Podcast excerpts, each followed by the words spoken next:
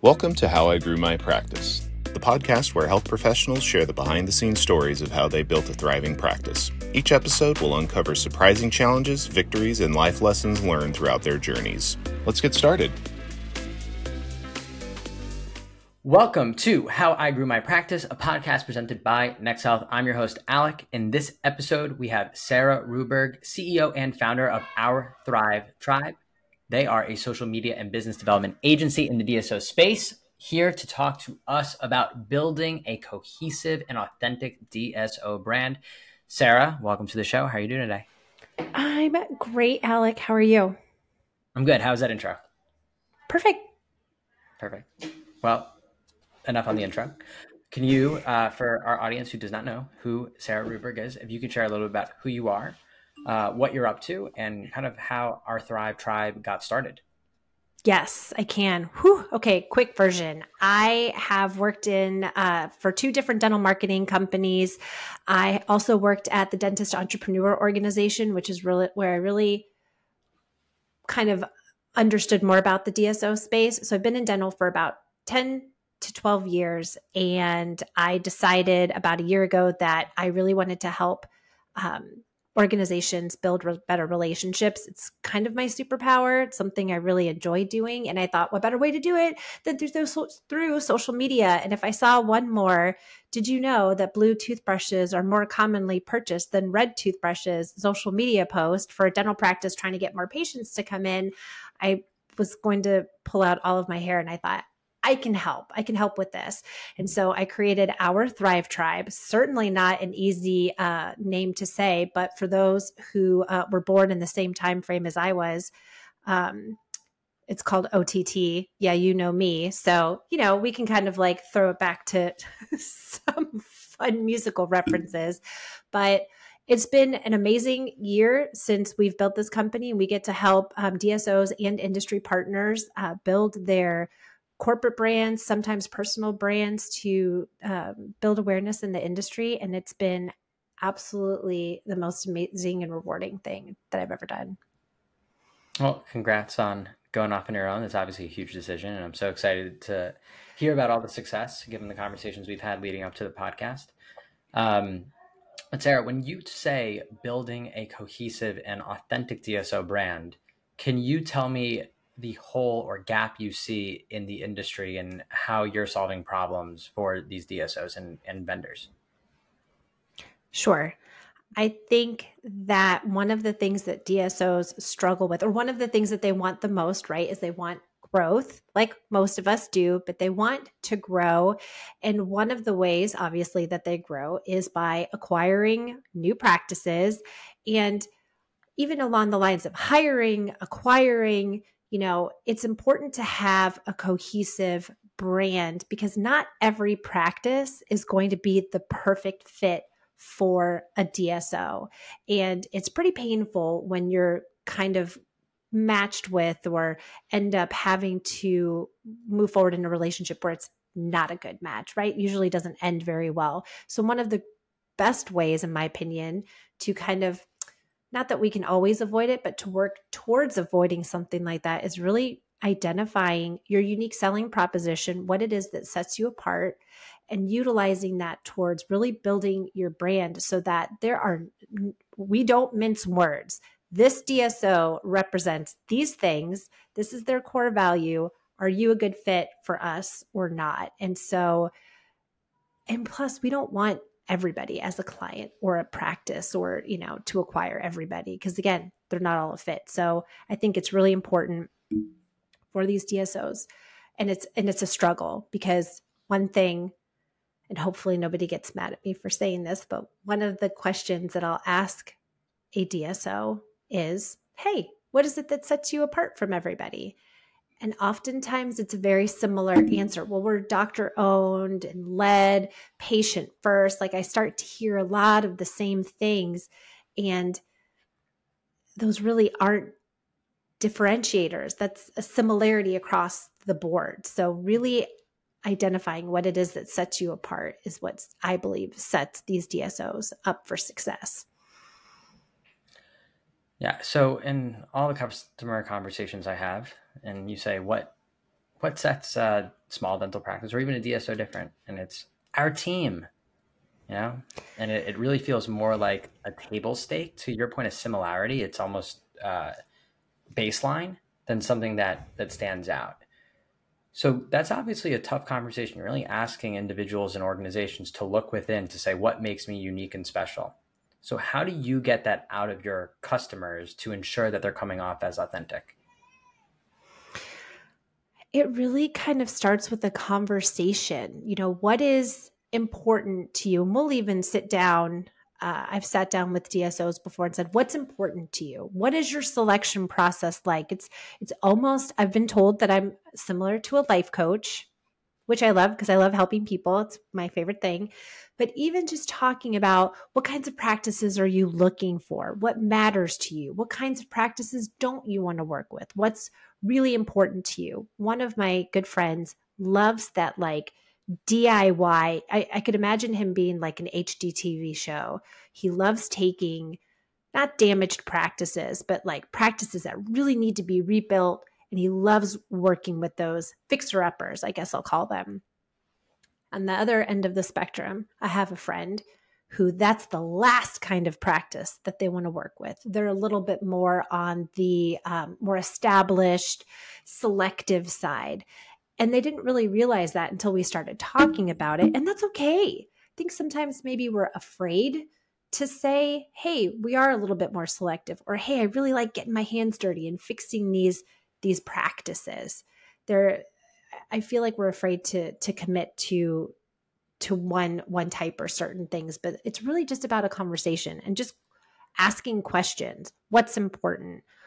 What kind what do you envision your process being or what is it that you want your practices to look like what don't you enjoy you know it's it's like relationships as we as you have as you get more established or have a, a longer relationship or if you've had one that you you end this is just bear with me on this alec okay? I'm going somewhere good i promise.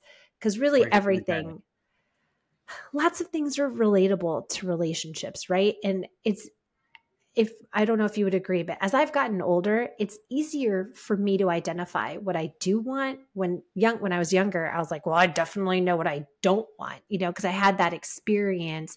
But having that balance of what am I looking for? What am I not looking for? So it's a really long answer to your question.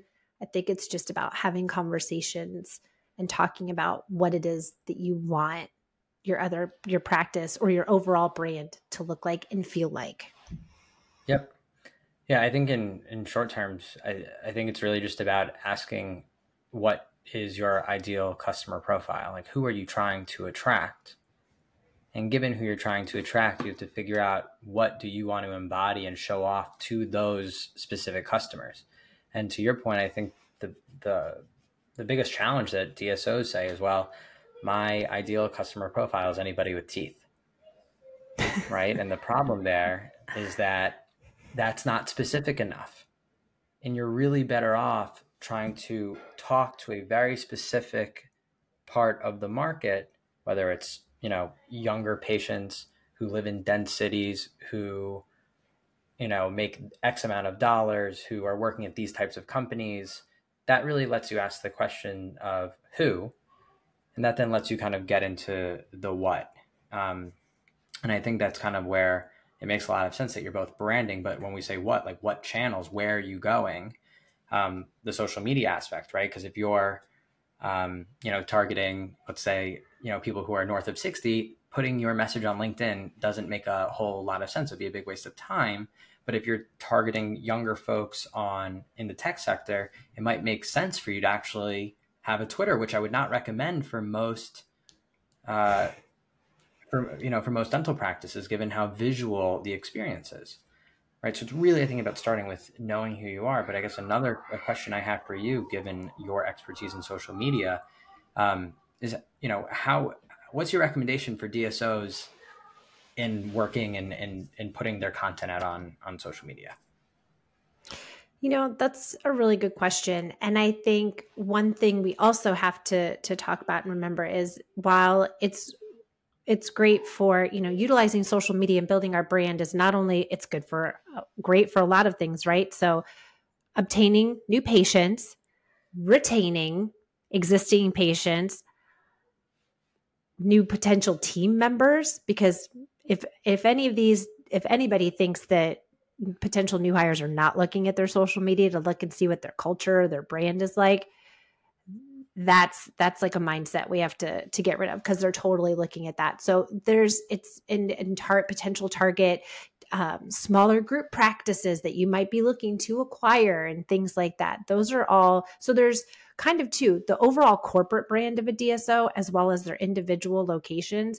I personally think that linkedin instagram facebook are incredibly important to kind of like be in front of all of those people. TikTok, if you feel comfortable on TikTok, you have at that TikTok. You go right on ahead. But not everybody feels comfortable doing that. It's an intimidating space. So, where and how, like, what types of content are you recommending DSOs create to put on, you know, the social media platforms that you're, you know, penning who they are and who their ICP is? Um, and then also, who are you recommending to make content at at these uh, at these large organizations? Ooh, that's a good question. So there's the 80 20 rule, right? 80% of your content should be educational, informative, entertaining, really kind of like shining a light into who it is, who you are as a brand. And then 20% really should be that like call to action, give us a call. Here's our special that we're running this month, or anything like that. That's really like more salesy. So I think that that's a, an important rule to follow. Um, people want to know and like who they work with. People want to know and like where they go. I personally, I even like to see so no stock photography. I I know that sometimes it's okay to use, but I like to know where I'm going, even if it's just a picture of the parking lot and the practice. If it's in, uh, you know, and so obviously I'm speaking from a patient perspective, but more personalized content and who should be doing that for you. If you're, I think it's wonderful to have an internal team because then they're able to focus more on you know getting those assets from the different locations and things like that or if you're at the practice level you know really utilizing someone who's physically in the location. But sometimes they don't so somebody so if i work with a dso or if i come if our company does i always want to have what i refer to as an ambassador an internal ambassador somebody that i can collaborate with so that i can say hey this would be great content or this would be great great graphics or assets or photos for you to provide for me. So, and we oftentimes will even work with an internal marketing department who can provide those things. So, I think it's great to have someone internal. And if you want them to work with someone external, like, I don't know, I'm kind of, I don't want to say I'm biased. I think so long as it's somebody, you know what, Alec, this is what I'll say somebody who cares to get that message out there, that's who I think. And if you have somebody on your team but it, it can't just be social media should not be an afterthought. So it can't be that, hey, Sally Joe, you've got like 10 million other things that you're doing. Let's just let's just put social media. No, do not do that. Please don't do that because it's going to stress them out and it really it's a full-time job. It's important. Yeah, I even at NexHealth, I mean, I think something you just said is that anybody who cares, um, and kind of the mindset that we are trying to adopt as an organization, is that I think that content and creating content really falls on anybody's lap. Anybody who has, is passionate about something, who has something to say about the industry, our customers, our, our product, uh, something they learned about the industry, I think all should have the opportunity to get in front of the camera and share their thoughts. Um, that obviously uh, that I think that's what creates an authentic brand, right? I think that that's the the content. I think uh, an organization is nothing more than a group of people that represent it. So trying to ensure that humans and the human touch is felt through social media channels is the very thing that I think organizations, DSO specifically, should be doing. Um, so that kind of leads to a question of like, if you're a DSO, what are what are good what what's good content? What types of questions are you asking DSOs uh, to stimulate them to think about getting in front of the camera and saying something? I think it is important to talk about and and really and you know it's it's interesting alec first of all you are far more mature and articulate about this kind of stuff than i am i'm just like oh don't know you should just like say all this stuff and blah blah blah. So thank you for taking what i say and actually making sense of it. Appreciate it for that.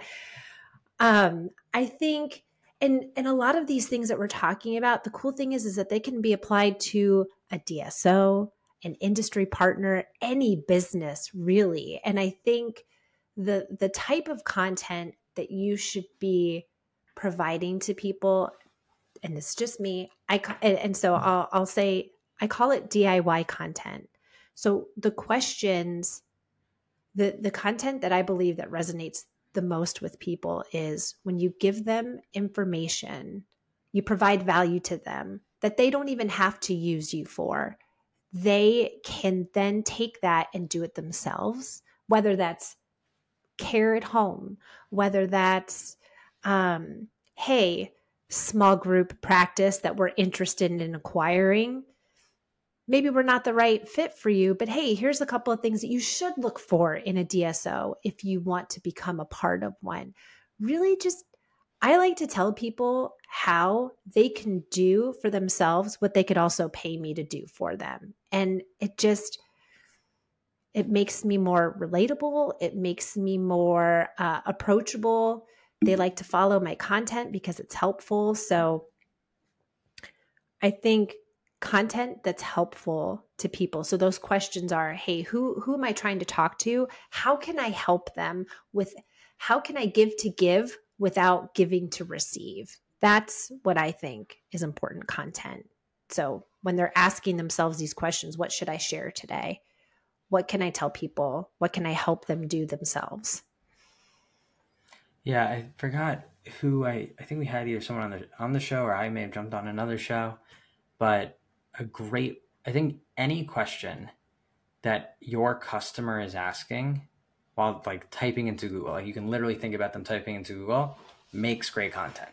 So if you know you as a good way to put it. going to dentistry, it's like how do I get a cavity filled or how how do I ensure that the cavity that needs filling is done painlessly? That's great content from a DSO's perspective to show how you give pain-free cavities to be filled, right?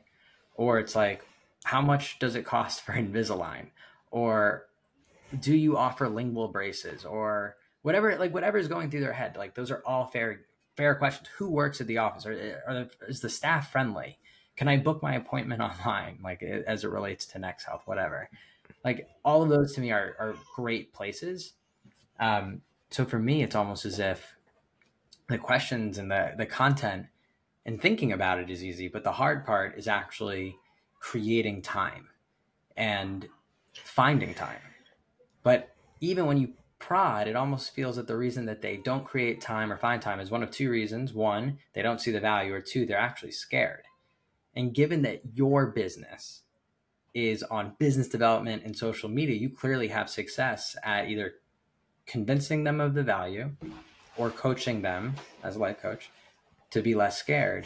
So how how do you handle both of those? How do you handle them not seeing the value? And then how, if, if it's not that, how do you uh, coach them to not be so scared and to get in front of the camera? You know, it's funny. I think most people do see the value. I think that that's what they tell themselves but underlying and i just i just had this conversation with my coo and i actually just posted about this today on linkedin i think most people operate from come from a place of fear? What if I don't have anything valuable to say? What if somebody doesn't react to my post? Like what if what if they don't like my content? What if I don't have anything important to say? So I and I love love love love this part of my job because I do get to coach people on you do have something valuable to say. I was talking to one of my clients and he said, "Sarah, I don't I don't have anything important to talk about. I I, I don't know what to post about." And maybe t- the next week he's like, "I read this really great book, Sarah, and this is what this book really made me think about and I really enjoyed reading it." I mean, this he went on and on about this book and I thought, "Why don't you post about that?" that's a great thing. You're not directly talking about yourself. You're just saying, Hey, I read this book and it was really great. And he did. And of course, it performed well because I know what I'm talking about. But, um, which I love to tell people, but it's, it really is something for individuals to, for people to get over. And so I think it's just consistently, because it, it, it there's value in it you might not be able to 100% say, okay, I can determine the ROI from me posting on social media. Because, first of all, if you're at the practice level and you ask a patient, how did you hear about us? And they say, Google, they could have seen you on Instagram and then gone to your Google. Like they have no idea. You really can't rely on that. Maybe every once in a while we can directly pinpoint a lead that somebody gets through LinkedIn or Instagram. But it's one of my DSO clients actually put this in such a perfect way is like, Sarah, how do I see success in the things that I do with social media? Or is it just a feeling? And I thought, that's a really great question and a really great insight because a lot of it is, can be a feeling, but it's just, you just have to work at it and understand. And I mean,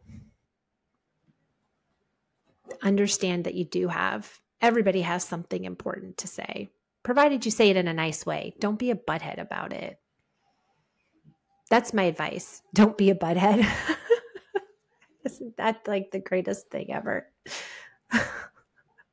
yeah, I mean, you know, we listen, we're we're an organization in the dental space trying to grow our social media channels as well, right? Like it's it's it's tough, right? And I think that something that we like to do is try and measure both our input and also the output from that, right? Because if you were to say my goal is to get X number of followers, it's not something that you can necessarily control.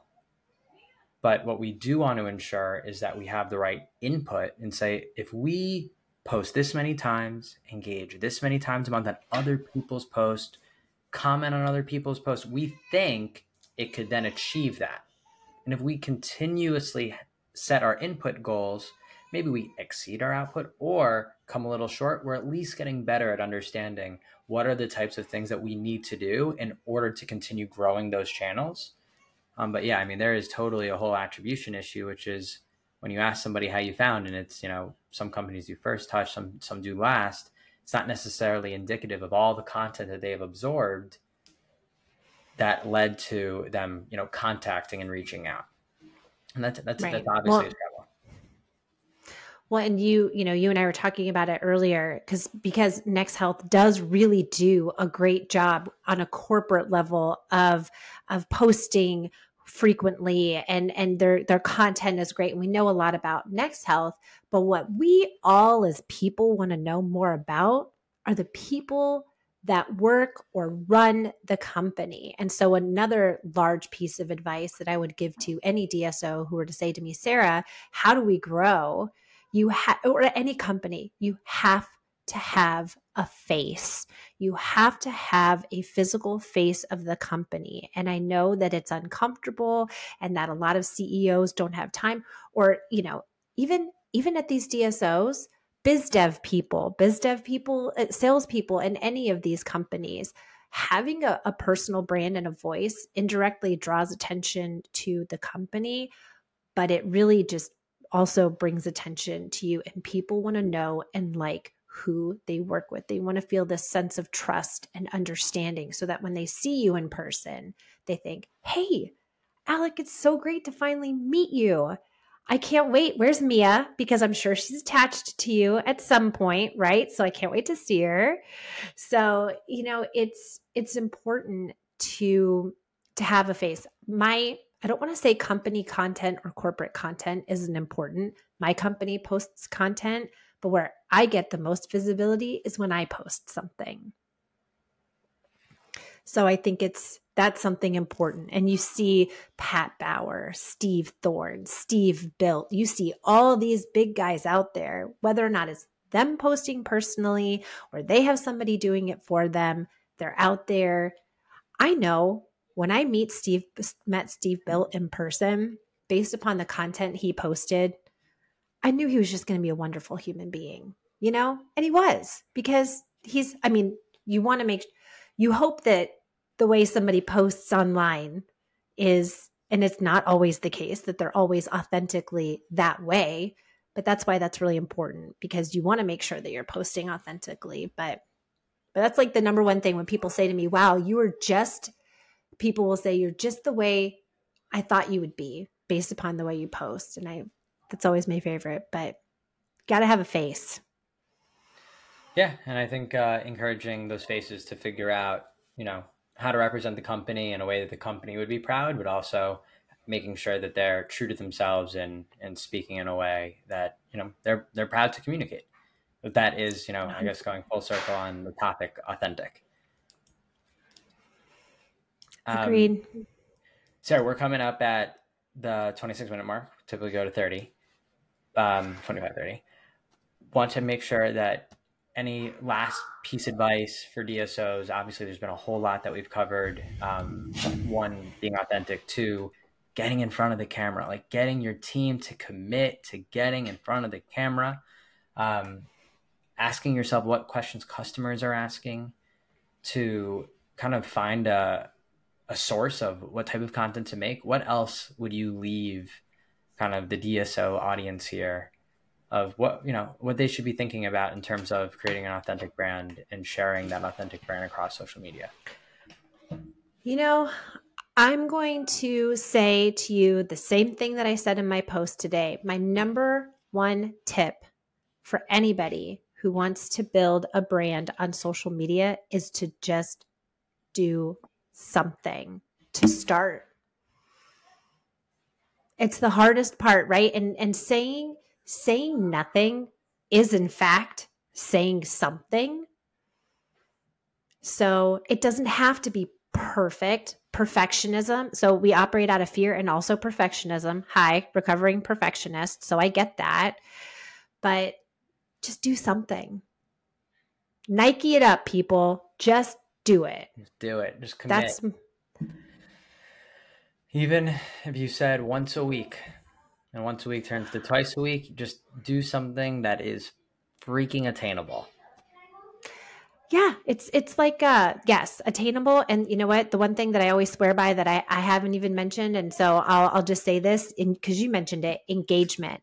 Creating the content is important, but engaging within the, whatever industry or whatever whatever target audience you have if that you're at the practice level find a mom group in your area and engage with them talk with them court them in the comments before you even think about sending them a cold message. So engagement is in my opinion just just as if not a little bit more important than even content. So that's my my last piece of advice. Sarah, thank you for joining us today. I know so for welcome. any Thanks additional branding me. and social media advice, I will be personally contacting you. Um, and for anybody listening who needs assistance on starting and just being held accountable, uh, certainly reach out to Sarah and what am I? Oh my goodness, our thrive. I'm gonna reach out to Sarah and my God, I know the, the OTT. I uh, our I Thrive Tribe. OTT. Yeah. God, I was like, mm-hmm. our tribe thrive, and then I was like, oh gosh. Anyway, that's a yeah. Try writing in my email. Yeah, that's tough. Just find OTT. me on LinkedIn. That's the best way. Yeah. Find Sarah on LinkedIn. Sarah, thank you so yes. much for joining us today.